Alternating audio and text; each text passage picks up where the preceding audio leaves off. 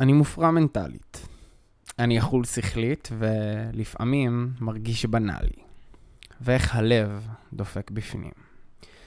יום אחד בא לי עם כולם, רוב הזמן רוצה לבד, הטלפון עושה טינג, מזרים דופמין, הטלפון שקט, אני מרגיש שעוד שנייה אני מתמוטט.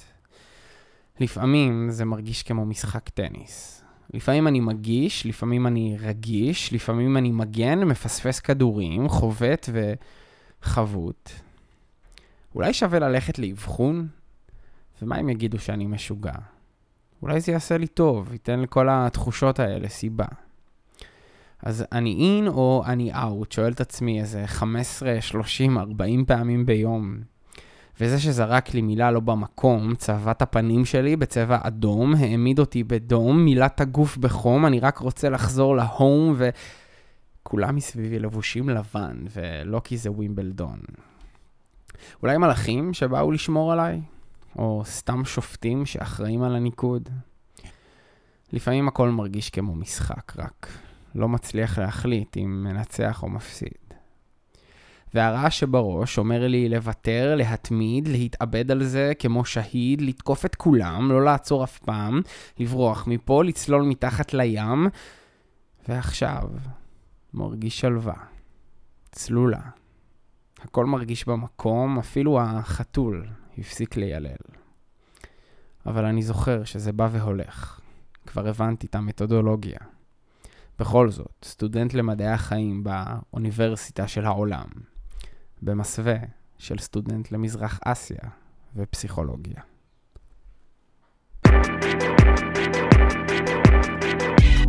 למה? למה?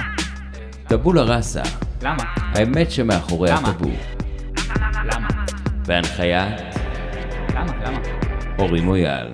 טוב, אבל אני לא מוצא עניין בשיחות חולין לא אכפת לי איפה יש את הצימרים הכי שווים לא מוצא הקשר ישיר בין אהבה לנישואין שלום וברוכים הבאים לפרק מספר 5 של טבולה ראסה. איתי היום נמצאת לא אחרת מאשר דניאל מלכס. מה שלומך, דניאל? מה קורה? מה נשמע? איזה כיף להיות פה. אני ממש מרגיש שנהיה לי כבר אה, פתיחה קבועה של פרק, אז אני מרגיש כמו קריין. ברוכים הבאים לפרק מספר 5. אוהבים נקניקיות. אני חייבת להגיד לך אבל שממש אהבתי את הפתיח. אהבתי את ה... את הקטע הקריאה. את הפואטרי סלאם. חד משמעי, אני לא אגיד את זה, כי ייקח לי שנה עכשיו אה, להגיד את השם הזה, אבל זה, בדיוק זה. ו... והתחברתי, התחברתי שם לדברים. יס, איזה כיף. תכף אנחנו נדבר על זה, אבל אני אספר לך שהייתי בשיחה עם חברה לפני איזה שבוע, והיא העירה לי שלא קוראים לזה poetry slam, ש poetry slam זה הענף, ושהקטע הספציפי שאני מקריא זה נקרא spoken word, אני חושב, אז אני, אני מתקן, זה spoken word, חבר'ה. זה גם יותר קל להגיד, אז עדיף את זה. אז הנה, את יכולה אפילו להגיד רק spoken. spoken, או, spoken. היידה. מגניב. טוב, אז דניאל, אני ככה חקרתי אותך ואת עברך. או, ו...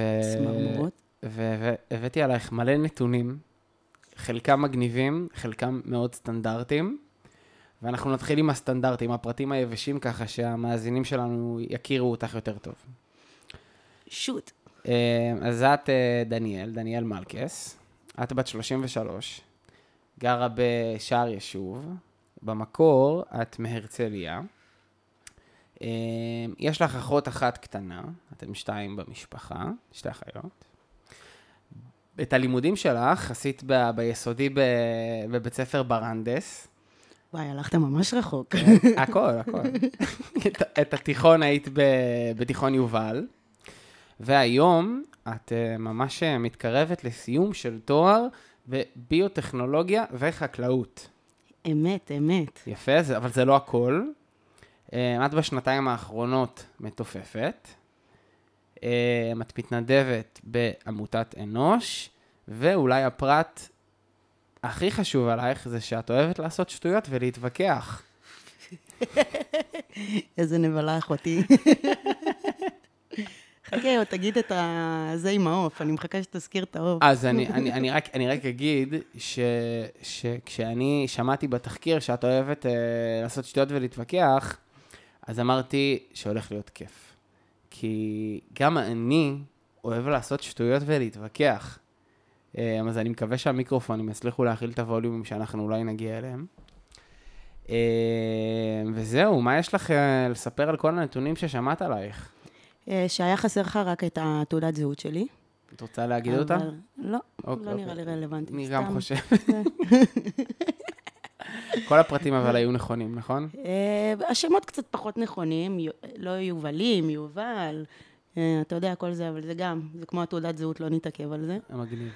אה, ואם רוצים קצת להוסיף, אז את תיכון היובל ממש לא סיימתי. אני פרשתי כבר בגיל אה, 15, משהו כזה, כיתה י', כאילו, מה שזה לא יהיה. וכן, והיום אני מסיימת תואר, אז אה, בהחלט כבוד גדול. זהו, אז בדיוק דיברנו מקודם על זה ש... שאת ממש עכשיו עושה את המבחנים של הסמסטר האחרון, יש לך אמנם עוד כמה, אה, ואת עושה הרבה מבחנים. כאילו, אני לומד פסיכולוגיה ומזרח אסיה בטוטל, שאני נמצא בשנה ב', שזה אמורה להיות השנה הקשה, אני עושה חמישה מבחנים, ואת כמה אמרת יש לך? שבע, שמונה, תשע? שמונה, כן. וואי, וואי, לא כולל וואי. עבודות. אבל מי סופר? אוף, זה- עושה לי לא נעים. אני כאילו, בפרק הראשון התארח פה דניאל, ודיברנו על החוויה האקדמית, ושנינו סיכמנו את הסיטואציה על זה שאנחנו מגלגלים פה בלוף. אנחנו לא באמת לומדים, ואנחנו כאילו ממשיכים עם הדבר, ואני לא יודע אם הייתי מצליח לעשות את זה עם שמונה, תשע מבחנים בסמסטר. אה, בסוף אתה כמו תוכי, בסופו של דבר. זה... כן, אתה אה? כבר לומד את זה. זה... וואי, אתה וואי. מתרגל לאט-לאט. כן, טוב, בסדר. אולי אה, תס- תסיימי אגרונומית. זה הכל שטויות, כל הלימודים האלה זה שטויות. זה הכל שטויות. שטויות, שטויות. אמ, טוב, אז אה, אני מניח ש... שהבנת מה... מהספוקן שהיה בהתחלה מהו הנושא של הפרק, ולפני שאני אגיד מהו הנושא של הפרק, אני ארצה לשאול אותך איך נכון להציג את הדבר הזה. כי כאילו, אנחנו רוצים לדבר על התמודדויות נפשיות. מה נכון להגיד? נכון להגיד סובל ממתמודד עם, יש לו, זה, את האמת שאלה ממש יפה, יודע. ובא לי לשמוע מה לך היה עולה אינטואטיבית. אני כאילו, בא לי כזה, רציתי להגיד סובל, או יש לו הפרעה נפשית, אבל אז חשבתי קצת פוליטיקלי קורקט, ורציתי להגיד אחר כך אה, מתמודד נפשית. אז זהו, אני עם השנים הבנתי שהמילה הנכונה לי זה מתמודד, וככה אני גם מציגה את זה. אם אה, נהיה בחדרי חדרים, אני, המשפחה, חברים וזה, אני גם אגיד את המילה משוגע. כאילו, כי אין מה לעשות, צריך גם לצחוק על זה קצת. אבל אה, בוא נגיד שהייתי בחב... לא מזמן הייתי באפריקה באמת, אה, עשיתי התנדבות, והיו איתי שם חבר'ה צעירים, בני 21, כאלה שממש רק השתחררו, והסלנג שלהם היה ממש של, אתה משוגע? מה, אני אאשפז אותך? כל מיני רגע, סלנגים כאלה. בקטע שהם גם מתמודדים עם... אה, לא, לא, לא. סתם, לא, בש- לא, זה הסלנג אה, של החברה היום, כן. מסתבר. זה זה היה לך נעים לשמוע את זה ככה? אמ, בוא נגיד שאם זה היה הסלנג שלי עם חברים, והייתי מכירה את החברים, פחות, אבל בגלל שאין לי היכרות ואני רואה אותם שולפים את זה ככה, אז ישר בא לי העניין של חוסר מודעות. שלהם כאילו. כן. אז זה כן היה, זה כן הפריע לי, כאילו. מעניין, זה כאילו... אני מאוד יכול להזדהות עם זה בתור ילד, כאילו, שאתה אתה מקלל את החברים שלך, או שיש מין שיח כזה של, אה, לא יודע, או ש, ש, שאפשר לקרוא למישהו הומו, נגיד. נכון.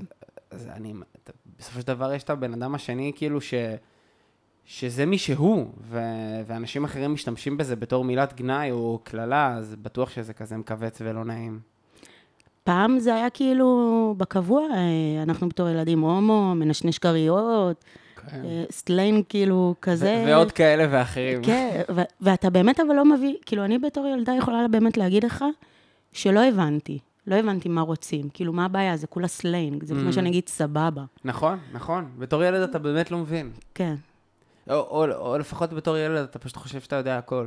חד משמעי. זהו, כאילו, זה לא נראה לי כמו קללה, זה לא קללה, מה הבעיה, כאילו, מה... אני מבין, אני אומר לכם, אני מבין. למה, למה אנשים יותר מבוגרים חושבים שהם יודעים יותר טוב ממני? מה, מה הסרט? הם פחות חכמים. רואים עליהם שהם פחות חכמים, הם עברו יותר שנים, אה, כאילו, הם התעייפו. התעייפו, זה טוב. אוקיי, טוב, אז, אה, אז את דניאל מתמודדת עם, אה, עם מניה דיפרסיה, היידה, אמת, חיכיתי שתגיד את זה. או בעברית, הפרעה דו-קוטבית. אה, זה כבר, אה, כן, זה להיכנס עכשיו לספרונים. זה, זה נכון או שזה לא נכון? אה, להגיד לך את האמת, אני לא ממש מבינה לעומק, כי הכל זה, אם פותחים את הספר, אז יש מלא שמות, ורוב השמות הם דומים, וההבדל זה בסעיף קטן. אוקיי. אה, להגיד לך שאני חושבת שיש לי מניה דיפרסיה, אני לאורך השנים שאני מטפלת בעצמי וחוקרת ואת עצמי וכאלה, אז אני יכולה להגיד לך שגם בשילוב עם הפסיכיאטר, אז אני פחות חושבת שיש לי את זה. מהמם. כן, יש לי תנודות, קודם כל מי שלא יודע, מניה דיפרסיה, מה זה? זהו, אז אולי באמת כדאי לספר. בדיוק. אז אה, מניה דיפרסיה זה שלא מגיע לך חומרים אה, למוח, לא הסרטונין, סרוטונין. כן, ואז יש לך בעצם או מצבים של down ממש חזק, שאין לך כוחות לכלום, כל מה שבא לך לעשות זה לשכב במיטה.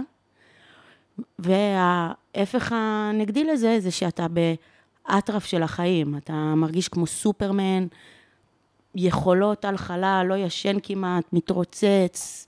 יש גם כאלה שזה שלבים יותר אה, להיכנס לחנות, לקנות אה, אותה חולצה בעשר אה, צבעים שונים. ואם אני כאילו אנסה למקד אותך קצת ואני אגיד לך, לא יודע, לי לפעמים יש אה, יום אחרי איזה מסיבה מאוד גדולה או איזה אירוע מאוד גדול שהיה לי, שאני מרגיש גמור במיטה ואני לא רוצה ללכת ולעשות כלום, או להפך, שיש לי איזה בוקר מטורף או איזה משהו שאני נורא מתרגש עליו ואני מרגיש נורא בהיי לדבר. אז מה בעצם ההבדל, או שאין הבדל, בין מה שאני מרגיש למה שבן אדם שמאובחן עם מאניה דיפרסיה חווה. אה, אתה צודק לגמרי. זה, אני, אני גם מרצה, אוקיי? ובהרצאות שלי אני מאוד אוהבת באמת להגיד, אה, כולנו אותו הדבר. כולנו יושבים על אותה סקאלה, ופשוט כל אחד, כל אחד הוא ברמה אחרת. אז ה, מה שאתה עכשיו אה, תיארת, שאתה חזרת ממסיבה וממש טוב לך עכשיו, אה, או שאתה פשוט עייף ואין לך כוח לעשות כלום, זה, זה דברים שאני חווה, אבל לא לאורך אה, חצי יום, מהמם. לאורך תקופה. מה זה תקופה? היו לי גם ארבעה חודשים של דיכאון, שלא וואלה. יצאתי מהבית, אה, וזה בלי להתקלח, ובאמת, זה לא לעשות כלום. אה, וה, והאפ הזה שאתה מדבר עליו, שאתה מרגיש הרגשה ממש טובה, אז אה, אצלי זה היה נגיד בתקופה של אה, חצי שנה, שחצי שנה אני נשמע קצת כיף, חצי שנה של אפ, לא? חד משמעי. חד משמעי. שאתה, אוקיי. ש, שאתה נמצא שם, אתה רוצה את זה עוד. הבעיה, כשזה נגמר, זה לא נגמר ב, כמו אצלך, שאתה מתאר, אה, היה לי יום טוב, איזה, התרגשתי וזה, ואז לאט לאט אה, זה נעלם, כי אתה עסוק בדברים אחרים. החצי שנה הזאת של ההרגשה טובה נגמרת בבום דיכאון, החיים שלי בזבל, פשוט חרא לי, לא טוב לי, אני במיטה. ככה. כאילו פשוט תנודות מאוד קיצוניות, כאילו זה או שאתה בעננים או שאתה מתחת לקרקע, נקרא לזה. כן, זה, זה חד משמעי אה, מניה דיפרסיה פרופר. קלאסית, כמו שאומרים. כן, לגמרי. אוקיי. ו- וזה זה באמת גם העניין של אה, להיות רגע מתמודד נפש, ב- לפחות אצלי, שזה היה למצוא איזונים בחיים. מהמם. כי הכל אצלי היה ככה. כאילו, מה, מה שאני אומרת לך, אולי זה אה, לא, לא לצאת מהבית, או אה, כן לצאת מהבית, אז זה היה אה, או לעשן סמים כמו חמור מהבוקר עד הערב, ולעשות MD ואסיד וקוק, ופשוט לצאת וליהנות, וטטטטטה. אין את האמצע, אין את השלב הזה שאתה בא ואומר, רגע, משהו לא בסדר, שנייה אני אפסיק. כאילו, נשמע פשוט שכזה אין איזון. אין איזון אין, בכלום. זה כאילו כל פעם אתה נזרק ל- לאחד הכיוונים. ל- למעלה או למטה. כמו פינג פונג. כן. מעניין, אז אולי באמת אה, כזה, תספרי אולי קצת את הסיפור שלך כזה, איך, אה, לא יודע, איך הרגשת לגדול עם הדבר הזה, איך אה, גילית ש, שאת מאובחנת עם הדבר הזה, איך את מתמודדת עם זה היום, מאיפה בא לך להתחיל? אה, נתחיל בזה שאני אראה תמונה שלי בתור תינוקת, בת שנתיים. עכשיו אתם כולכם יכולים לראות את התמונה, אנחנו מראים אותה. עוד אין לנו תקציב לוידאו, בקרוב. אבל אתם יכולים לדמיין, שזה אולי הדבר הכי כיף שאפשר לעשות. חד משמעית. הייתי ג'ינג'ית. אמ, את האמת שזה... זה, יש לי בהחלט סיפור מעניין. למה אני אומרת? כי בתור ילדה הרגשתי שמשהו אצלי שונה, ולא ידעתי לשים את זה, את האצבע מה שונה בי ומה לא בסדר בי. ואני מדברת איתך עוד מגיל חמש כזה. מהמם. ו...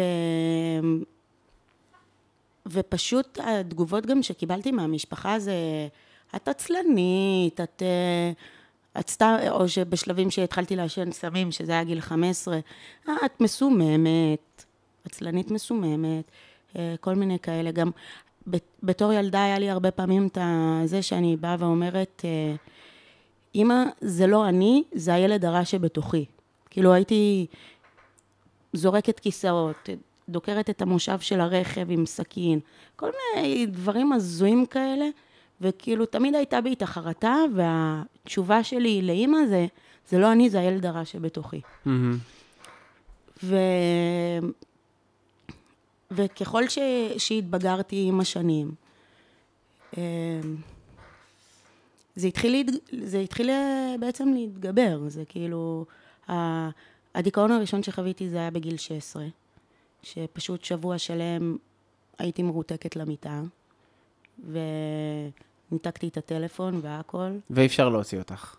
אי אפשר להוציא אותי, וגם, שתבין, אני בת 16, אני גרה אצל ההורים. אז אתה שואל את עצמך, אז איפה ההורים? זהו, כאילו, לא יודע, אני מדמיין את עצמי בגיל הזה, רוצה להיות במיטה, מישהו מוציא אותי מהאוזן. אז אה, כן, זה... אני לא יודעת, לא יודעת מה להגיד על ההורים שלי, כן? אני יודעת פשוט שהם היו, הם היו אטומים קצת לנושא, ומבחינתם זה היה בסדר. וגם אנחנו נמשיך את הסיפור, אתה גם, גם תבין למה מבח, מבחינתם זה היה בסדר. מהמם. אבל... אז באמת זה היה ככה ש... שבוע, ואתה יודע, ככל שעוברים השנים, הדיכאונות שלי גם נהיים יותר רציניים. גם uh, בקטע הזוי היה לי מערכת יחסים של חמש שנים, שגם שם זה היה. ובאמת נשאלת תתקרבי השאלה... טיפה למיקרופון. כן. ובאמת נשאלת השאלה של, גם שם, איפה, אתה יודע, בני אדם, הבן זוג שלך, איפה? איפה הוא בכל הסיפור? איפה, איפה הוא כאילו שישקף לך את איך שאתה מתנהג, כאילו? כן, חד משמעי. אה, לאורך הדרך אתה כאילו בא ואומר לעצמך, איך לא היו אנשים שבאו ואמרו לי, שנייה, משהו לא בסדר איתך. שנייה, צריך אה, לעשות פה שינוי, משהו לא תקין. כאילו זה, זה קצת מעניין אותי מה שאת אומרת, כי יוצא לי הרבה פעמים לדבר עם אנשים, עם, שכל אחד מסתכל שונה על דברים. ואת כאילו אומרת עכשיו, איך הסביבה שהייתה מסביבי לא ראתה שמשהו לא בסדר איתי ואמרה לי את זה. ואני דווקא יכול להגיד שהרבה פעמים בחיים שלי, אני אוהב להתנהג כמו שמרגיש לי בנוח להתנהג, ודווקא כשמישהו שם לי מראה מול הפנים, זה דווקא בא לי פחות בטוב. כאילו, עזוב אותי, אחי, אם אני בסדר עם איך שאני מתנהג, למה אתה צריך לשים לי מראה מול הפנים? השאלה הנשאלת אבל, אם אתה מתקדם בחיים, מהמם. אם אתה לא אחורה, אם, אם באמת טוב לך, ו- ואז מישהו משקף לך משהו שלא בהכרח טוב לך כרגע לראות אותו. מהמם. אבל אם אתה בעצם תקוע בחיים, ודברים לא מתנהלים כמו שאתה באמת רוצה, וחצי מהזמן מבפנים לא טוב לך, אז כן הייתי רוצה מישהו שישקף לי וישים לי רגע מראה. אוקיי. של לבוא ולהגיד, אם את באמת מרגישה ככה, אז אולי צריך לבדוק ש... משהו. כל דבר. אוקיי. אז בעצם, אז היה לך את הדיכאון בגיל 16, והיה לך מערכת יחסים של חמש שנים, באיזה גילאים? אה, מגיל 17 עד 23-4. אוקיי. אה, עכשיו, אתה יודע מה, לגבי מה שאתה אומר, כאילו, לפעמים ההמרה הזאת היא לא נעימה, בא לי לחדד את זה רגע בקטע של, נגיד, בחיים לא החזקתי עבודה, אני עובדת מגיל 16. בחיים לא החזקתי עבודה יותר מחצי שנה. מהמם. זה משהו שהוא מוזר. שבגיל 20 ו... אה, אתה יודע, אתה 23, 24, אתה חוסך כסף אה, בשביל הטיול הגדול שלך, אתה רוצה עבודה אחת, לחסוך, לעוף, נכון? אוקיי. אני עוברת בין עבודות. אני לא, אני לא מסוגלת, אני חוטפת עצבים, קריזות, מתפוצצת, נעלמת. כאילו, אתה מבין, זה, זה, זה סימנים קטנים כאלה, ש, ש, שרגע להראות של משהו לא בסדר. אמ, אז זהו, אז אה, אה, איפה היינו? ש... איך בעצם, אה, כאילו, היה לחוות את זה, איך היה לגלות את זה, איך היה להתמודד עם זה, עוד לפני שאת בכלל יודעת שזה, שזה קיים. אה, אז כמו שאמרתי מקודם, זה, תמיד הרגשתי שמשהו לא בסדר בי, תמיד, ו, ותמיד רציתי אה, להרגיש שיהיה לי טוב, וכל הזמן ירדתי על עצמי, ואף פעם לא אהבתי את עצמי, והיה לי חוסר אה, ביטחון מטורף, אה, וזה היה בעיקר ההרגשה. זה, זה, זה מביא אותו. כשאתה לא מטפל בזה, זה, זה מה שקורה, אתה פשוט לא אוהב את עצמך.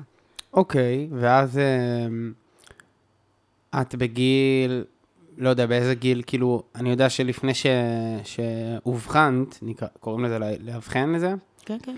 אז אוקיי. לפני ש, שאובחנת, אז אה, היה, היה, היו אשפוזים, נכון? זה היה לפני. אז כאילו, מה- איך, איך הדבר הזה התחיל לקרות? טה-טה-טה-טה. אתה מוכן לג'וסי? זה הקטעים המעניינים. אנחנו באנו לפה בשביל אה, לנפץ את הטאבו, זה נכון. אז זה אה, נכון. קדימה. אז אה, טסתי מלא, עשיתי טיולים. לא היה שם הכי נהדר 100% מהזמן, אבל היה כיף בסופו של דבר. כזה אנחנו מדברים על אחרי הצבא. אחרי הצבא. אני חוזרת מהטיולים, ואני, כמו כולם, חוטפת שוק של לחזור מטיול גדול. וזה לוקח אותי למקומות גם לא טובים, שהרבה פעמים אה, ניסיתי להתאבד. כתבתי כל מיני דברים, היה לי כבר אקונומיקה על השולחן, כאילו, ואף פעם לא היה לי אומץ לעשות. אה, אני עד- כאילו חושב שאני רוצה לעצור אותך ולשאול כאילו מה, מה קרה שם. כאילו, אני יכול להזדהות עם, אה, עם תחושות קשות שהיו לי בחיים, ואפילו אולי על מחשבות כאלה, אבל אה, לבוא ולארגן איזשהם דברים, אני מניח שזה כאילו איזשהו מעמסה מאוד גדולה על הנפש, אז אולי מעניין אותי כאילו, מה עבר לך בראש באותו זמן? אה, שמה, שרע לך ואת לא רוצה פשוט אה, להמשיך את הדבר הזה? שרע לי, ושהחיים הם טובים, ואני לא מצליחה לחיות חיים טובים. אני לא מצליחה לראות את הטוב, אני כל הזמן רואה רע. אמ, והיה לי תסכול ענק עליי, על ההורים שלי. זו גם תקופה שבכלל לא הייתי בקשר עם ההורים. באיזשהו שלב אה, ניתקתי איתם קשר, כי כאילו הרגשתי שהם לא מבינים אותי, והם מעמסה, ואי אפשר לדבר איתם בכלל. אמ, ו, ופשוט אה, אתה, אתה מגיע למקומות מאוד מאוד נמוכים, אה, חד משמעי, שאני בעיקר, אני בן אדם מאוד אופטימי סך הכל, ובאמת אני מנסה לראות את, את הטוב בדברים וליהנות מדברים, וכשלוקחים לי את היכולת הזאתי, שזה נעלם, זה פשוט נעלם, זה, אתה רואה בור שחור, ולאט לאט אתה מפסיק לראות את הניצוץ הקטן של הלבן. ו... באותה נקודה שם, זה פשוט היה עובר. זה, כי זה, זה עניינים של שבריר שנייה. בין לעשות, לבצע, לבין לחשוב. לחשוב, אתה יכול לחשוב על זה גם כל הזמן. זה, זה, זה, כן, אבל- מחשבות זה, זה איתך. כן, אבל כאילו זה גם איזושהי עוצמה של מחשבות, כי אם עוברת לך איזו מחשבה כזאת בראש, לא יודע, של מה הטעם לחיים, אני חושב שיש בינה לבין לה- להתחיל לתכנן איזשהו מרחק. אבל אתה לא חושב אה, מה הטעם לחיים, אתה חושב על אני סובל, אתה חושב על כ- כאב. זה... אם הייתי צריכה לה, להדגים לך את הסבל שאני הייתי חווה במצבים כאלה, זה פשוט לבוא עכשיו אליך ולפוצץ אותך מכות. אני אפוצץ אותך מכות, אני אקח סכין, אני אעשה לך פנסים, כדי שתבין כמה כואב. ברמת הכאב, זה לא איזה תסכול או עייפות, זה פשוט כאב פיזי. כאב, כאב, כאב ענק בפנים. והרבה פעמים גם הייתי פוצעת את עצמי. הייתי פוצעת את עצמי כי רציתי להרגיש את ממה כואב לי. כי כשזה בפנים ואתה לא יודע ואין לך מושג איפה לגעת בזה או דברים כאלה, אז היה לי הרבה קל אה, לקחת את הסכין, לעשות לי פנס כזה, או הנה, זה כואב לי, זה למה כואב לי, זה הכאב. מהמם. לבוא ולהגיד, זה הכאב עכשיו. אמ, אז ממש ככה, זה, זה אה, חוויה של... אה, אבל נחזור חזרה כזה אחורה, פלשבק, אה, חוזרים חזרה. אז כן, היו לי את המחשבות ה- לנסות לסיים את החיים, וגורלי אמר, וכל זה. ולא עשיתי את זה. והרגע היה כשחזרתי מהודו, אני בחיים לא אשכח את זה, עזבתי את העבודה שלי, עזבתי את הדירה שהזכרתי, עברתי לגור אצל ה- סבתא שלי בספה, ונכנסתי לדיכאון עמוק, שפשוט איזה חודש, אולי חודשיים, המשפחה עושה עליי אה, משמרות, כדי לראות שאני בסדר וחיה, פשוט לא קמה מהספה. הם עומדים מולי, מדב... מנסים לתקשר איתי, מדברים איתי, ואני כלום, בלוק. לכו מפה. כאילו, אתם מפריעים לי. מהמם. אני לא איתכם עכשיו. פשוט לכו. אמ, ואז היה רגע כזה שמצאתי את עצמי לבד, ופשוט כתבתי מכתב, בלעתי את כל הכדורים של סבתא שלי, וזה היה בעצם ניסיון ההתאבדות הראשוני שלי. אה, כמובן, אחר כך בלגן, אה, משטרה, לפרוץ את הדלת, קינלתי את הדלת, ואמבולנס, וכל זה אני כמובן לא זוכרת, אה, זה מסיפורים שסיפרו לי. מהמם. אמ, ושם הגיעה התפנית בעצם, של... אה, נראה לי זה התפנית אפילו של כולם, גם שלי ושל גם של המשפחה שלי, של סבבה, משהו לא בסדר. כאילו, אתה מבין? אוקיי, עד עכשיו כאילו הכל היה בסדר, כן. אבל... אה, פה, פה, פה, כנראה משהו לא. אוקיי, אולי צריך כאילו לדבר עם מישהו ולהבין כאילו מה קורה פה. צריכים להסביר להם של לקחת כדורים, הכל בסדר. שמע, אתה צריך... שמע משהו מצחיק גם. העניין עם הכדורים, אה, עוד לפני שבאתי ובלעתי אותם, היה לי עוד איזה סשן שגנבתי לסבתא שלי כדורים, והחבאתי את זה מתחת לספה. כאילו רציתי לקחת, לא היה לי אומץ, לא, לא נגעתי, שמתי מתחת לספה. ושוב, זה גם סיפור מדיעבד. ואז אה, סבתא שלי הייתה מחפשת את הכדורים ולא מוצאת. והיא הייתה בטוחה שהזיכרון שלה הלך כפות. אז היא הלכה לרופא, לרופא שיבוא ויביא לה כדורים שיעזרו לה עם הזיכרון. אוקיי. אז ה- ה- המצחיק הוא שאני לקחתי את הכדורים האלה, כאילו, כל הזמן. זה לא שהיה לה בעיה בזיכרון. כן, לקחת והיא כדורים לקחה את ה- לזיכרון. והיא לקחה, התחילה לקחת. ואנחנו מדברים על זה בדיעבד, והיום זה כאילו הבדיחה של המשפחה, זה... אשכרה. זה כאילו, סבתא, לקחת כדורים סתם. אה, אוקיי, אז בעצם אחרי המקרה הזה של ה... נקרא לזה, של הניסיון של ההתאבדות, אז ההורים שלך והמשפחה שלך הבינה שמשהו לא בסדר, ואז מה, מחליטים לאשפז אותך? אה, זה לא בדיוק קל, זה לא ככה ישר, כי גם צריך להיות הרצון שלי. אה, כן, זה לא, זה לא מקום כזה של כבר לא מעניין הרצון שלך, פשוט לוקחים אותך? אה, בחלק מהמקרים אני יכולה להבין אם זה הולך ככה, אני לא שוללת את העניין אה, אשפוז בכפייה. אני פשוט חושבת שאשפוז בכפייה לא ייתן שום דבר, כי אם בן אדם לא רוצה לטפל בעצמו, זה לא יעזור. לא יעזור לשים אותו במקום סגור עם עוד מאות כמוהו, ו... ואז מה זה ייתן? מהמם.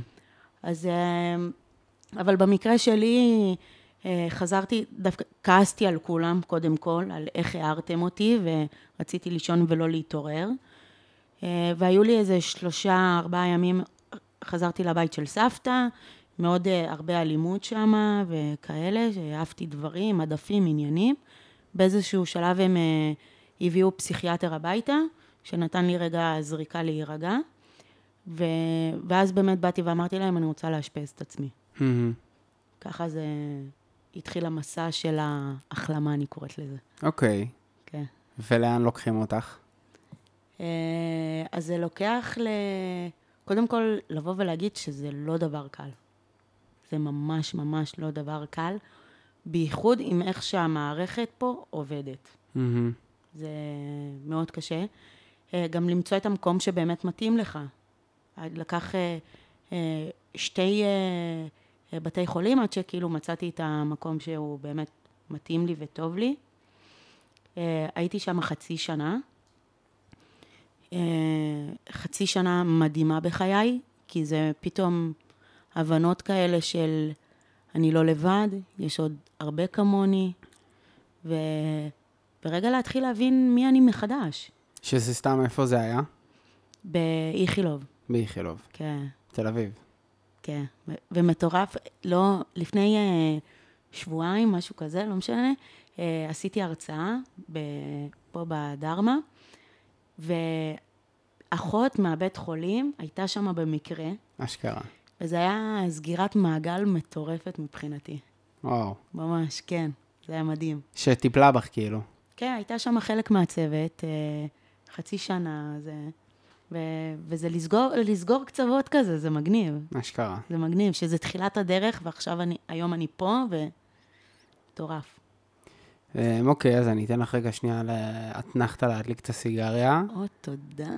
אמ, אז בעצם אנחנו כאילו, זה מה שדיברנו עד עכשיו, את גדלה לתוך סיטואציה שאת מרגישה שאת שונה, שלא מבינים אותך, שיש לך התקפי זעם שמובילים לתסכול ולאיזשהו כאב פנימי מאוד גדול, שמוביל לניסיון התאבדות, שלאחריו מחליטים אה, ביחד איתך לאשפז אותך. את בודקת כל מיני מקומות, שאיפה מרגיש לך הכי נכון. בסוף את הולכת לאיכילוב, את נמצאת שם חצי שנה, ואחרי זה מגיע השלב של האבחון, או שהוא כבר קרה עוד לפני האשפוז? האבחון מגיע עם האשפוז. ברגע אוקיי. שאתה מגיע לשם, אז אה, הם ישר נותנים לך אבחון, כאילו, של מה נראה להם. שזה מה זה, כאילו אתה נפגש עם פסיכיאטר, אתה עושה איתו שיחה ויוצא משם עם, עם הבחנה?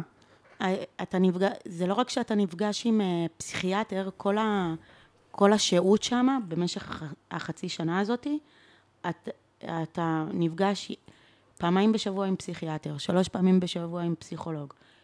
כל, כל יום, משמונה בבוקר עד ארבע בצהריים, יש לך כל מיני סוגי טיפולים.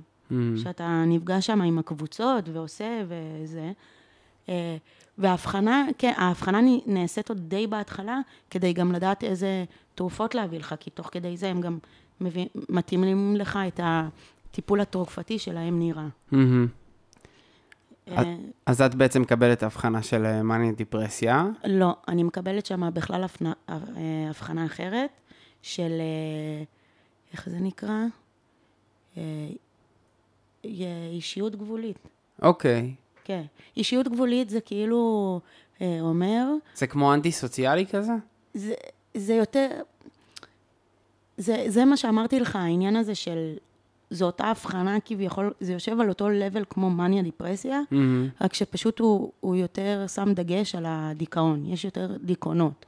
אז הטיפול התרופתי הוא יהיה יותר על אה, נוגדי אה, דיכאון, מהמם. ופחות אה, מעצבי אה, מצב רוח. אוקיי. זה, זה, זה, זה העניין, כאילו, בהבחנות האלה. אז בעצם את עכשיו באשפוז, מקבלת את ההבחנה הזאת ומתחילה לקבל תרופות, אני מניח. מקבלת תרופות, מבינה שאני צריכה לשנות את החיים שלי, שעד עכשיו הייתי עשר שנים טבחית, ושזה לא מתאים לי יותר, כל הלחץ, ושאני צריכה לשמור על עצמי. כי אני עדיין, אתה יוצא משם, אבל אתה לא יוצא לגמרי הכל בסדר. אתה יוצא נפש עדינה עדיין.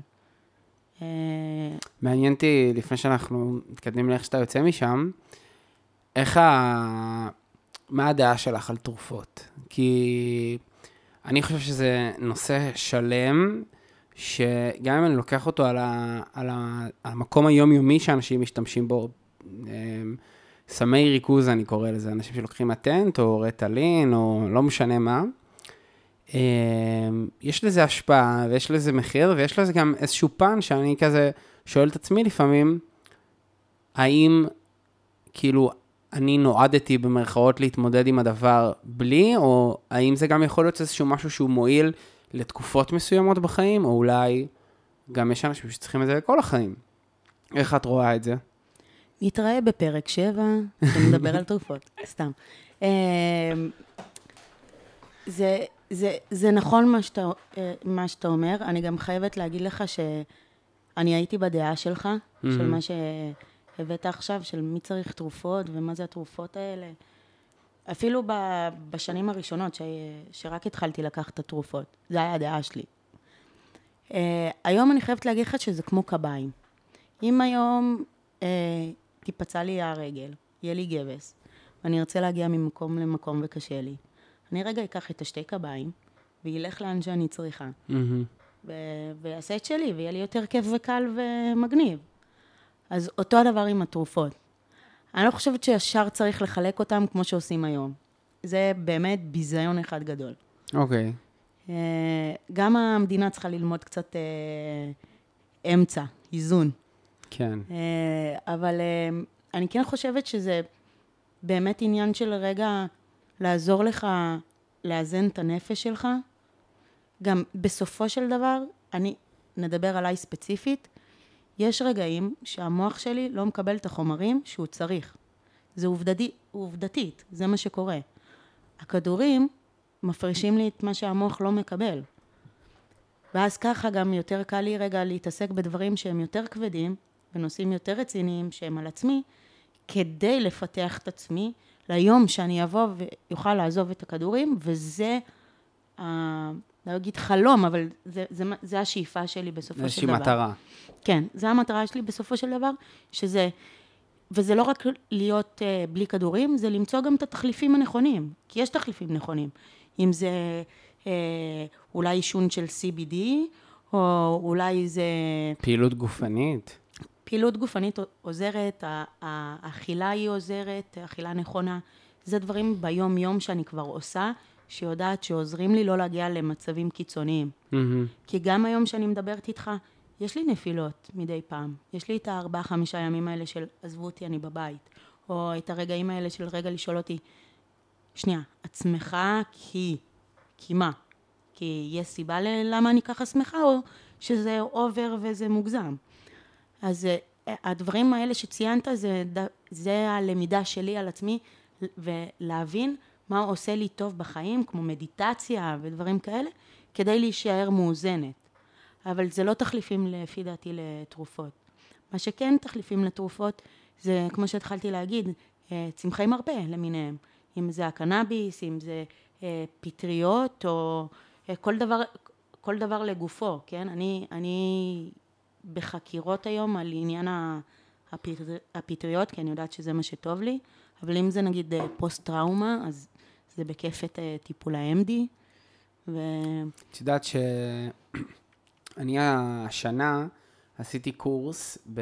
אני לומד פסיכולוגיה, שהולך להיות משנה הבאה קורס חובה לכל מי שלומד פסיכולוגיה בתל חי, שהוא קורס על אה, סמים פסיכדליים.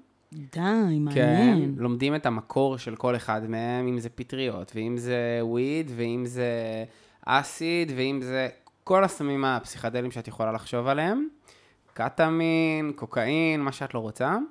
ובמפגש האחרון שלנו היה לנו הרצאה מבחור ש... מפרויקט שנקרא MAPS מארצות הברית, שהוא אמר לנו שבשנה הבאה כנראה שה-FDA, שזה ארגון התרופות האמריקאי, הולך לאשר טיפול בפוסט-טראומה ב-MDMA, שזה אומר שאנשים שיש להם פוסט-טראומה יוכלו ללכת לפסיכיאטר, הוא ירשום להם מרשם של uh, כדורי MDMA, ללכת לפסיכולוג, לקחת זמן מסוים לפני שהם מגיעים לפגישה את הכדור, ולעבור טיפול עם הפסיכולוג על כדורים uh, לטיפול בפוסט-טראומה. מטורף, מדהים. מטורף. מדהים. זה כאילו, זה, זה ממש מרגש לשמוע. ומה בעצם אבל מלמדים אתכם שם בזה? אה, בגדול, מלמדים אותנו על ההיסטוריה של כל החומרים האלה, אם זה אה, הפטריות שהם הגיעו, הפטר, הפטריות והאיוואסקה שהגיעו ממק- ממקורות יותר שמאניים ושעשו אותם בטקסים של התגלויות וגלגולי נשמות ודברים כאלה, או אם זה משבר ה- האמפטמינים שהיה בארצות הברית, שהיום זה מטורף, אבל uh, אני לא זוכר להגיד לך מספר מדויק, אבל אני חושב שב-2021 או 2020, 100 אלף אנשים בארצות הברית מתו מתוצאה של מנת יתר של, uh, של תרופות מרשם. אז על וואו. כל, ה, על כל ה, הדברים שאפשר ללמוד, על הדברים החיוביים, השליליים, על טיפולים, כאילו מין כזה קורס מאוד uh, אינפורמטיבי על, uh, על הדברים האלה, וכל מי שהולך ללמוד פסיכולוגיה בתל חי, החל uh, מהשנה הבאה, הולך לעבור את הקורס הזה כחלק מהמסגרת לימודים שלו. חשוב בטירוף, לגמרי. ואת האמת, עוד לפני שאמרת שזה מתחיל להיות מאושר וזה, אני חושבת שהכי חשוב זה קודם להכשיר את המטפלים לדבר הזה. אני נגיד היום מחפשת מישהו שיעביר אותי טיפול ב- בפטריות.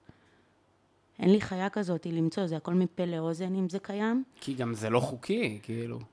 זה לא רק העניין שזה לא חוקי, כי כן יש מקומות שמלמדים את הדבר הזה, מהמם. אבל זה פשוט... אה, ב, כל אחד יכול ללמוד את זה. אז זה, זה כמו עכשיו, אה, לא יודעת, אה, מישהו למד אה, יוגה והוא יתחיל להעביר אה, שיעורי יוגה. אבל יש לך ניסיון ביוגה? יש לך אה, ניסיון בלהעביר יוגה? אתה מתאים בכלל להעביר זה, את ה... בדיוק. אז, אז אותו הדבר בזה, שזה מאוד מאוד חשוב. לתת לי את הביטחון של לבוא וללכת ולעשות את זה. לגמרי. מגניב, טוב. אה, אז אמרנו בעצם ש... שאת אובחנת. אני כאילו כל הזמן זה מתגלגל לי על הלשון להגיד סובלת, אבל אה, מתמודדת עם, אה, עם מניה דיפרסיה. תגיד משוגעת, אני אתן לך כאפה. אמרתי לך שאנחנו הולכים לריב. יאללה, עוד לא רבנו, נו. אה, סבבה. עכשיו, אני כאילו רוצה ל- להתייחס לאיזה נקודה, הרי אמרת שאת אה, מרצה על הנושאים האלה. ואני הייתי באחת ההרצאות שלך גם, שהייתה בדרמה, שהייתה עם אחותך. ו... ואני רוצה להתייחס לאיזה פן של אה, הסתכלות שהוא דווקא לא מהבן אדם שמתמודד, אלא מהאנשים שמקיפים את הבן אדם שמתמודד. אמ, אני זוכר ש... שאחותך אמרה שמהרגע שקיבלת את ההבחנה, אז. ההסתכלות היא הייתה שונה. כי היה לך כאילו כבר במרכאות את מה להאשים ומה להגיד ש... שבגללו הדברים האלה קורים. אמ, וכאילו מעניין אותי, אמ, שזה קצת מחזיר אותי למה שדיברנו עליו מקודם, אם אה, האם צריך את הדבר הזה או לא צריך את הדבר הזה, והיה לי גם שיחה נורא מעניינת עם חברה אתמול, אמ, היינו בקרפיון, שזה איזה בר פה, ו... והסתכלנו על, על איזה בן אדם, אני לא זוכר אפילו מה זה היה, אבל התגלגלנו לשיחה ש... שלנו, בתור בני אדם, אנחנו מתמודדים עם, עם הרבה דברים בחיים שלנו. ועם חלק מהדברים לא תמיד קל לנו להתמודד. או זה חושף בנו איזשהו מקום של חוסר ביטחון, או איזשהו משהו שהוא לא, לא נוח לנו תמיד. והשאלה, האם אני יכול לשהות בתוך החוסר הנוחות הזאת, או שאני צריך לשנות את הסיטואציה. אז כאילו, מעניין אותי אולי איך את מסתכלת על, ה... על הפרספקטיבה הזאת שנתתי עכשיו, אם הבנת על מה אני מדבר בכלל. אנחנו פה אחרי הרבה בירות ויין, אז אה, כידוע, מפנקים בפודקאסט שלי. חד משמעי. אה, כן, אנחנו פה נהנים.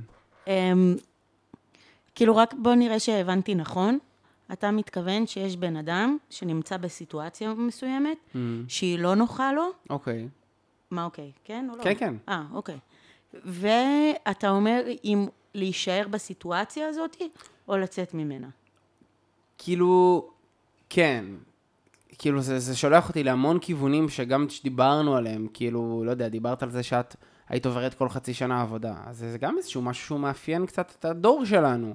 שאנחנו דור שהוא יותר עובר מדבר לדבר, ואנחנו דור, דור שיותר רוצה להרגיש חופשי, ואנחנו דור שרוצה יותר לבטא את עצמו, אז כאילו, מרגיש לי שאני קצת הולך למקום נורא רחב ו- ומופשט, אבל אני אנסה שנייה לחזור טיפה יותר להתמקד, ואולי באמת אני אחזור לרגע למה ש- שאחותך אמרה, שדווקא המקום הזה שיש לי, במרכאות, להפיל את הדבר על זה, עכשיו אני מתנהגת ככה וככה, כי אני מאובחנת, אז אה, חד משמעית יש לזה צדדים חיוביים, אבל יכול להיות שיש לזה גם איזשהו מקום של זריקת אחריות אולי?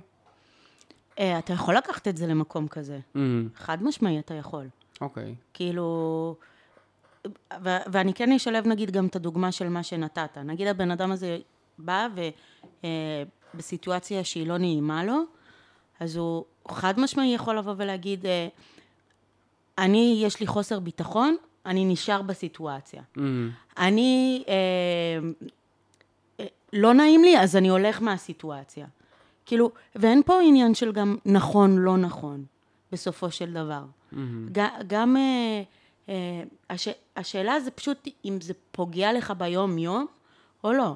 כי אם יש בן אדם שבא ואומר, אני דיכאוני ו- ויש לי חרדות חברתיות, אז אני לא אסתובב יותר איפה שיש אנשים, אה, אה, אה, המולה של אנשים ודברים כאלה.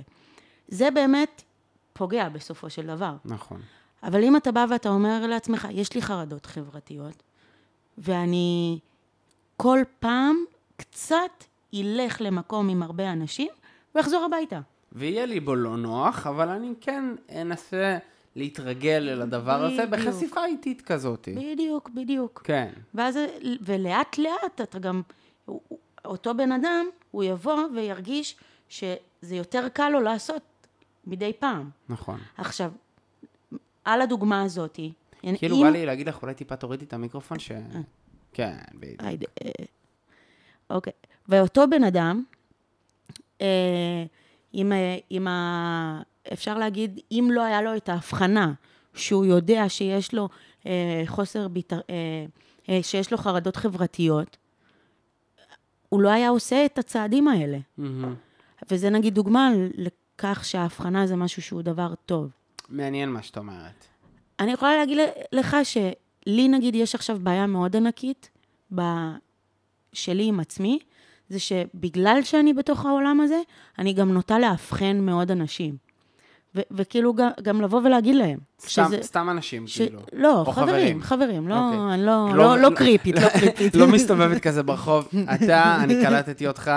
הופ, את. אתה דיכאון, אתה הומו, אתה, אתה אוהב שניצר. רואים עליך שאתה אוהב שניצל. לא, לא, לא קריפית, לא קריפית. אבל- אוקיי. אבל באמת, יש לי כאילו, אה, באמת את הראייה הזאת של רגע לאבחן ורגע להגיד. וקיבלתי הרבה תגובות שהן לא טובות מחברים שאמרתי להם את זה, של אל תגידי לי ככה. זה ההבחנה הזאת לא עושה לי נעים. אז אה, את יודעת שזה ממש מעניין מה שאת אומרת. כאילו... לא יודע, זה, זה מחזיר אותי לחלק הקודם בשיחה שלנו, ש... שדיברנו על, אה, על כמה זה, זה עזר, כאילו כמה את אמרת על זה שבעבר לא באו ושיקפו מולך את המצב, ואת כאילו מתלוננת על זה, או שאת בדיעבד היית מעדיפה שכן ישקפו לך את המצב. אבל בפועל כשאת מדברת עם אנשים, כאילו קצת בגישה שלי, שתעזוב אותי אחי, כאילו אני הכל טוב אצלי, למה, למה אתה צריך להגיד לי את הדברים האלה? מעניין. זה מאוד מעניין. אה, גם הראייה שלי בנושא זה שכל אחד עובר את הדרך שלו, וכל אחד פנוי לראות דברים בזמן מסוים, כאילו. לגמרי. ואני, בגלל הניסיון שלי עם עצמי, שהיה מאוד חסר לי את האבחון הזה כל השנים, אז אני כאילו רואה את זה מנסה- כדבר טוב. כן, כן, כי כאילו לקחת את, ה, את החסך שאת חווית, ולהוציא אותו לעולם, כשאנשים אחרים לא יחוו את החסך הזה. בדיוק, ככה אני רואה את זה. ככה, כן. כאילו, מבחינתי הבחנה זה זהב. זה, זה, ת, תהיה מודע למה אתה עובר, אבל לא בהכרח כדי לבכות על זה, אלא כדי לבוא ולעשות עם זה משהו ולשנות. מהמם. ויכול להיות שזה גם הסיבה ללמה אתה בוכה ככה ב, ביום-יום, כאילו. אה, אני יכולה להגיד שכאילו חברה אחת דווקא כן זרמה איתי על זה, והיא באמת עובדת על זה, ו... וכיף לה וטוב לה. אבל זה העניין הזה באמת של עוד הטאבו הזה, הנה, אנחנו בנושא טאבו. זה מאוד טאבו, עניין של הבחנות, עניין, גם לבוא ולהגיד את המילה אה, הפרעת אכילה. זה נשמע, וואו, הפרעת אכילה, אנחנו עוד נעשה פרק על זה. וואי, מעניין בטירוף, אני אקשיב. אבל הפרעת אכילה, וואו, מה זה? לא אומרים. אבל יכולים להסתובב בינינו אנשים שיש להם את זה ברמה מאוד מאוד קטנה, אבל יש להם את זה. מהמם. עכשיו, ברגע שהם יבואו ויגידו, אוקיי, יש לי את זה, ובא לי לטפל בזה, הם ידעו מה לעשות. אבל בגלל שזה טאבו, ובגלל שזה ביג נו נו, כל הדברים האלה, דיכאון, מניה, כל התמודדות נפשית כזו או אחרת, למרות שמאז הקורונה זה קצת פתח. לגמרי, כל המקום של, ה... של הנפש. כן, כולם היו ב... בדיכאון שעה, אה, שנה. לגמרי, הרגשתי שמה שאני עוברת, הם פתאום אה, מזדהים איתי. כן. פתאום אפשר להירגע, כולם חווים כן, את זה, אני, בסדר. גם אתם. עכשיו אתם יודעים איך זה להרגיש את זה. אה, וואו, זה כאילו שולח אותי למלא כיוונים, אבל בא לי כזה טיפה להתמקד. טה-טה-טה-טה, על מה בא לי לדבר? טוב, בא לי לדבר באמת על, ה... על הסיטואציה של אה, שאת חווית. כאילו, אם זה.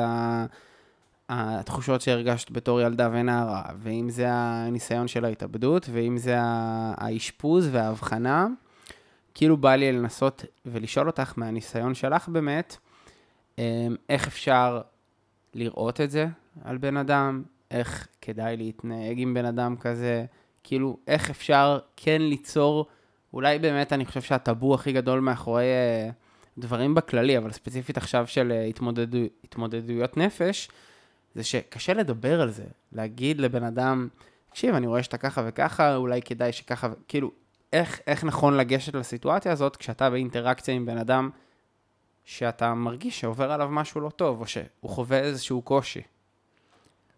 אני יכולה להגיד לך שביום שהתחלתי, הרי אתה לא ישר אה, בא ואומר, אה, נעים מאוד, אני, אני דניאל ויש לי משהו. זה תהליך שאתה עובר. וביום שהחלטתי לא להסתיר את זה, כל בן אדם שאמרתי לו, הוא הזדהה איתי.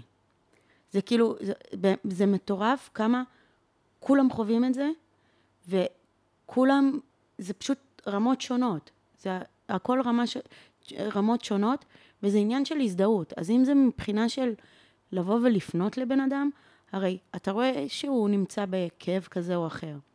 אתה חווית פעם כאב כזה או אחר. דבר במקום הזה. תפנה, תגיד, זה בסדר לדבר את זה ולהוציא את זה החוצה. ולעשות שינויים למען זה. וכמו שאמרתי לך מקודם, זה גם עניין, לפי דעתי, של עד כמה זה מפריע לך בחיים וביום-יום. אותי זה לא קידם. הרגשתי שאני, במקום לרוץ למרחקים, והחיים טובים ויפים, וליהנות מהם, אני רצה על הליכון. והנוף הוא אותו נוף כל הזמן. אז זה, זה גם רגע הש- השאלה של אה, אם זה פוגע או לא פוגע. כי, שמע, אם זה משהו ממש קטן של הוא מדוכדך תקופה או, או דברים כאלה, זה לא עכשיו לשים ל-level של אה, מתמודד נפש שבאמת אה, במצוקה נפשית. אני, אני כן אבל מאוד מתחבר עם זה שאת אומרת שכולם חווים את זה, וזה איזושהי באמת רמה של סקאלה. הפרק הקודם הוא היה עם אה, סיגל, המורה שלי ליוגה, שהיא עכשיו כבר בארצות הברית. היא עושה קורס אה, מורה ליוגה עם איזה סופר מורה יוגה. איזה כיף. כן, סתם רציתי להכניס את זה, שאם היא תשמע את זה, אז אה, סיגל, תהיי מבסוטה. תהני, אחות שלנו. לגמרי. ודיברנו על סבל. וכאילו, שאלתי אותה, אמרתי לה, כאילו, סבל זה חוויה אוניברסלית. כאילו, כולה, כולנו חווים סבל, כולנו חולים, כולנו חווים טרגדיות בחיים שלנו ברמה כזאת או אחרת. לא יודע, כולנו נפצעים, כולנו חווים את זה, אבל בסופו של דבר, אם אתה תביא לפה עכשיו איזה חייזר מ- לכדור הארץ, והוא יצטרך להסתכל על אנשים ולראות מה הסדר יום שלהם. הוא לא יחשוב שאנשים חווים סבל, ואני חושב שזה אותו דבר גם על, אה, על הת- התמודדויות של נפש, על דיכאון, על קושי, על כאב, על פחד. זה גם איזשהו משהו שהוא מאוד מופנם אצל בני אדם, ומאוד לא מדברים עליו. כאילו, על דיכאונות או על כל דבר אחר. אז אני מאוד מתחבר אה, לזה שאת אומרת שזה באמת איזושהי סקאלה, ויכול להיות שיש אנשים שבאמת הם נמצאים ברף יותר גבוה בסקאלה, ובגלל זה הם גם מאובחנים, ואולי בגלל זה הם גם צריכים עזרה, ולקבל איזשהם תרופות שיעזרו להם, אבל כולנו חווים את זה, וכולם יכולים גם להתחבר לחוויה הזאת. כאילו, כולנו חווינו דיכאון בחיים שלנו, כולנו חווינו אה, דברים כאלה ואחרים. בהרצאות שאני עושה, זה, זה מדהים, כי מגיעים לא רק אנשים שהם בהכרח אה, מתמודדים, וכל אחד מ... לוקח איזה חלק ומתחבר אליו. זה פשוט ככה. ומקודם, כשדיברנו, ואמרתי לך, אני כן יודעת למה המשפחה שלי אה, התנהגה כמו שהיא התנהגה, שאני ככה, ו... ושלא לא היה את העזרה הזאתי. אז מה שכן, כשהתאשפזתי, אבא שלי בא אליי ואומר לי, אני מבין ממש את הסבל שלך, אני כל החיים מתמודד עם אה, דיכאונות וחרדות. עכשיו, תמיד הרגשתי התנהגות מוזרה מאבא שלי. תמיד. בתור ילדה, חד משמעי, הרבה פעמים לא הבנתי אותו. ותבין כמה חוסר מודעות וחוסר תקשורת ודיבור היה בתוך הבית הקטן שלנו, ו- ולא דיברנו את זה, ולא היה לי מושג. גיל- גיליתי את זה רק בגיל 24. לא, שבע. 27 גיליתי שאני חיה עם בן אדם שסובל מדיכאון ומחרדות. והוא, והוא חי חיים כאילו, מקים משפחה, וטרינר, זה לא תגיד, אבל הוא סובל, יום יום סובל. והיופי זה שהיום אנחנו הכי מדברים את זה. מבחינת טיפול הוא בעצמו, הוא, הוא כבר במקום של זה מי שאני וזה מה שיהיה. והייתי צריכה גם לקבל את זה בסופו של דבר. אבל הדיבור הוא גם סביב זה, וכשהוא צריך עזרה, אנחנו עוזרים. כאילו, יש פעמים שהוא נכנס רגע, לא ישן בלילה, או דברים כאלה, ואני איתו בטלפון, כי צריך. לא צריך, רוצה, רוצה לעזור. אז, וכל השנים האלה לא היה עזרה. אני לא יודעת עד כמה אימא שלי הייתה מודעת גם. כי, כי פשוט לא דיברו על זה. שום מילה, שום כלום. מטורף. מטורף. מטורף. את יודעת מה עוד יותר מטורף? שכנראה שכל בן אדם חווה את זה בצורה או אחרת, ובודדים האנשים שמדברים על זה. כאילו חוויה שהיא כל כך אוניברסלית. אה, בינתיים זה ה... זה ה... המסקנה הכי גדולה שאני יוצא איתה מהפודקאסט, שבכל הפרקים אנחנו מדברים על נושאים שהם טאבו, אה, על התמודדויות של נפש, שהרבה פעמים מתייגים אותם כהוא סובל מפוסט-טראומה, הוא עכשיו באבל, הוא עכשיו לא יודע מה, אבל בסופו של דבר, זו חוויה משותפת לכולנו. כולנו חווים את זה בשלב כזה או אחר בחיים שלנו, אפילו בשלב כזה או אחר ביום שלנו. אה, זה כיף, זה כיף שאנחנו מעלים את הנושאים האלה. לי זה, זה עושה ממש טוב. זה גורם לי להרגיש יותר טוב uh, עם עצמי, ו... וכיף, כיף לדבר על זה. חד משמעי, כיף בכלל לדבר על דברים שהם טאבו. לגמרי. כן. זה כאילו לא, לא, להעלות את זה רגע למעלה, להציף. קדימה, כן. חבר'ה, מה זה טאבו בכלל? למה, למה אסור לדבר על זה? לא לא. כן, מה, מה? הקטע? מה, אנחנו עושים פה כבר סמים חופשי, אנחנו מיניים בטירוף. יאללה, מה, מה כבר יכול להיות? כן, כן, מעניין. מעניין למה זה, זה, זה התחיל כטאבו מלכתחילה. אה, טוב, עכשיו בא לי לשאול אותך, אנחנו כבר uh, מתקדמים יחסית בפרק, אנחנו מתחילים להתקרב uh, לכיוון הסוף שלו, אני ממש מרגיש שאני נהיה כבר מקצועי ב, בניהול של הפרק. Uh, ובא לי לשאול אותך אם יש לך עוד איזשהו נושא שקשור לנושא שאנחנו מדברים עליו, שבא לך להתייחס אליו, אם זה כנושא בכללי, או אם זה כאיזה משהו שבא לך להגיד לאנשים שמתמודדים עם הדברים האלה ו- ולהעלות אותו. קודם כל, חשוב לי להגיד לאנשים באמת, מי שאתה או אתה ששומעים פה את, ה... את הפרק המדהים אתה, הזה, אתה, אתה או את, זה לא אתה או אתה. נכון, בסדר, יאללה. קצת לשון, מה. אז כששומעים את, הפרק הזה, כן בא לי באמת לבוא ולהגיד, לא להתבייש, ולדבר, ולהיות זהירים עם הלשון, מהבחינה הזאתי, ולהבין שכולנו באמת סובלים, פשוט ברמות שונות, או כולנו שמחים ברמות שונות. ו... ובאמת בא לי שלא... אני בטוחה שלכל אחד יש אחד כזה במשפחה שהוא יוצא מן הכלל. זה פשוט מדהים, באמת, זה, זה פשוט ככה. כן. וכמה שזה מפחיד אולי, וכמה שזה לפעמים מרתיע וקצת כואב לגעת בדברים האלה, זה שווה.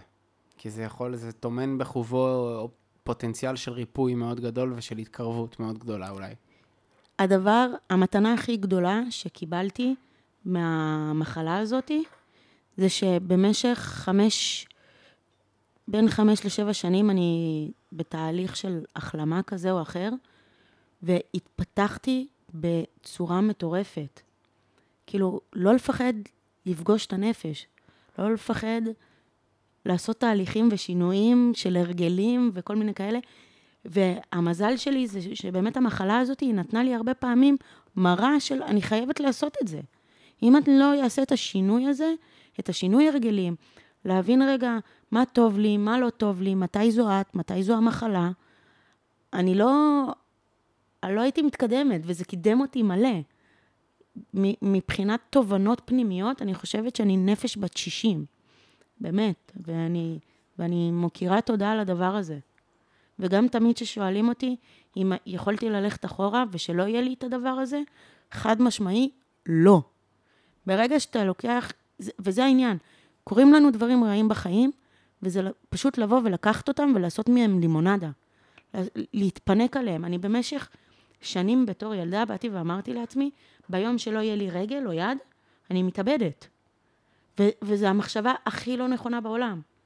כי זה מעביר אותך משהו שהיה צריך להעביר אותך, ואתה תעלה 20 רמות מעל. ואתה לא חייב גם שיקרה לך משהו קיצוני כדי לעשות את זה. פשוט להבין שהיום, עם אורך החיים שאנחנו חיים, ו... ועם הקצב התובעני הזה, לבוא וללכת ולטפל בעצמנו, אם זה פסיכולוג, תטא הילינג, התמקדות, לא משנה איזה שיטה יבחרו, זה פשוט לעשות פלאים לעצמך. כן. ותרחיבו את, ה... את, ה... את הראש שלכם. כאילו, לכו על דברים קצת שנתפסים כלא קונבנציונליים, ורפואות שהן אלטרנטיבו, אלטרנטיביות, יש בזה המון אה, פוטנציאל. וזה עושה פלאים. כן, תנסו. הכי גרוע זה לא יעשה כלום. רע זה לא יכול לעשות. אה, טוב, עכשיו אנחנו מגיעים ל- לפינת סיום שלנו. אה, המאזינים האדוקים כבר יודעים מה היא, ואני אספר לך שהיא נקראת... אה, פינת הפדיחה. אני... אה, שלך. חקרתי בעברך, ודגתי פדיחה. אה, נאמר לי שיש הרבה, מלא. אתה לא תפתיע אותי. אז בחרנו אחת, אני וה- וה- והתחקיר שלי, ואנחנו נספר אותה עכשיו, ואז אנחנו נצחק עליך קצת. בבקשה, באהבה. אני אוהבת לצחוק על עצמי. טוב, אז אה, לפני כמה שנים, את ואחותך, ככה רציתם אה, להשתחרר מ- מהשגרה החונקת, ואמרתם, מה נעשה? בואו נלך לסיני. נלך לסיני. ככה לקחתם אוטובוס, ירדתם לאילת, תכננתם uh, לעבור את הגבול, ובדרך אחותך אומרת לך, "אה, דניאל, הבאת את הדרכון שלך, נכון? וכמובן שדניאל אומרת לאחותה, בוודאי שהבאתי את הדרכון שלי, תעזבי אותי בשקט, ברור שהוא אצלי. טוב, בסדר, מתקדמות, מגיעות לגבול, חמש וחצי בבוקר, עוברות את, ה, את השלבים הראשונים, מגיעות לשלב של הדרכון, ומה מסתבר? ש, שאת, דניאל, בטעות כנראה, הבאת את הדרכון הישן שלך, דרכון שלא בתוקף כבר שלוש שנים. מה עושים? מה עושים? חוזרים אחורה, ואומרים, יאללה, בסדר, נלך נתפנן באילת לפחות, מה, מה אנחנו יכולים לעשות? בדרך חזור אתן תופ- תופסות איזה טרמפ עם איזה בחור נחמד, שלוקח אתכם לארוחת בוקר בדירה שלו, ו... ועל הדרך אתם מגלות שאפשר, אה, מסתבר, שאת זה אני גם, גם אני לא ידעתי, אפשר לשלוח את הדרכון שלך דרך חברת תעופה לאילת. מטורף. אני, אני רק אספר בקטנה איזה side story, שאני לפני שנה הייתי עם המשפחה שלי באילת, וחברה פתאום דפקה לי שהיא, אני באילת, בוא נרד לסיני. ואני אומר לה, תקשיבי, כאילו, הדרכון שלי לא פה. מה נעשה? טוב, חזרתי עם ההורים שלי למרכז, לקחתי את הדרכון שלי, למחרת ירדתי עם אוטובוס לאילת, ואז, ואז שהיא סיפרה לי את זה, אמרתי, אני לא מאמין. הייתי יכול לשלוח את זה כאילו עם חברת תעופה. טוב, אתה צריך להסתובב יותר איתי. בטוח יהיה סיפורים יותר מעניינים. בכל מקרה, חבר'ה, אם אתם אה, בלי הדרכון שלכם באילת, שתדעו שיש חברות תעופה שעושות את זה במחיר מאוד סמלי. אז אה, זה אחלה של סיפור.